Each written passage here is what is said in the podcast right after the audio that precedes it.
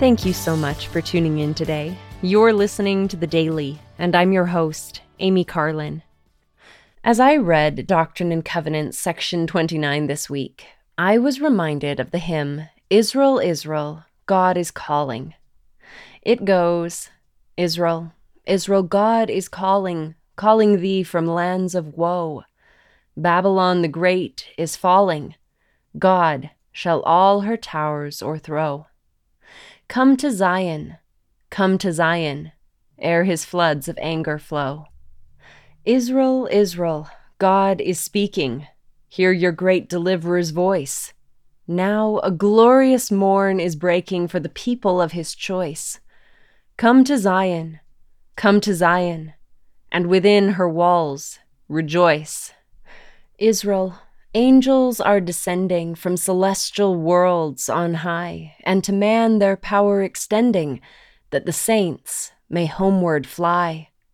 Come to Zion, come to Zion, for your coming Lord is nigh. Israel, Israel, canst thou linger still in error's gloomy ways? Mark how judgment's pointing finger justifies no vain delays.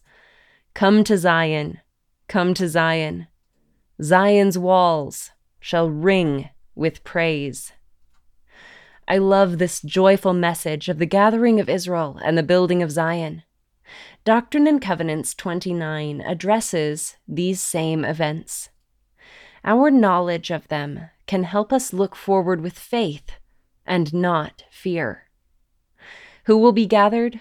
Verse 7 teaches that the saints are called to bring to pass the gathering of the Lord's elect. For his elect hear his voice and harden not their hearts. And in verse 12, we learn that the house of Israel is made up of those who love God and keep his commandments. As we hear the voice of God, love him, keep his commandments, and soften our hearts, we will be gathered with the house of Israel. God is calling. He is speaking. A glorious morning is breaking in the form of the restoration of the Church of Jesus Christ.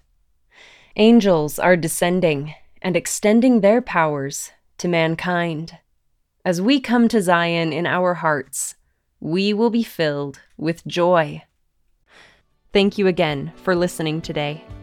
The Daily is brought to you by The Church of Jesus Christ of Latter day Saints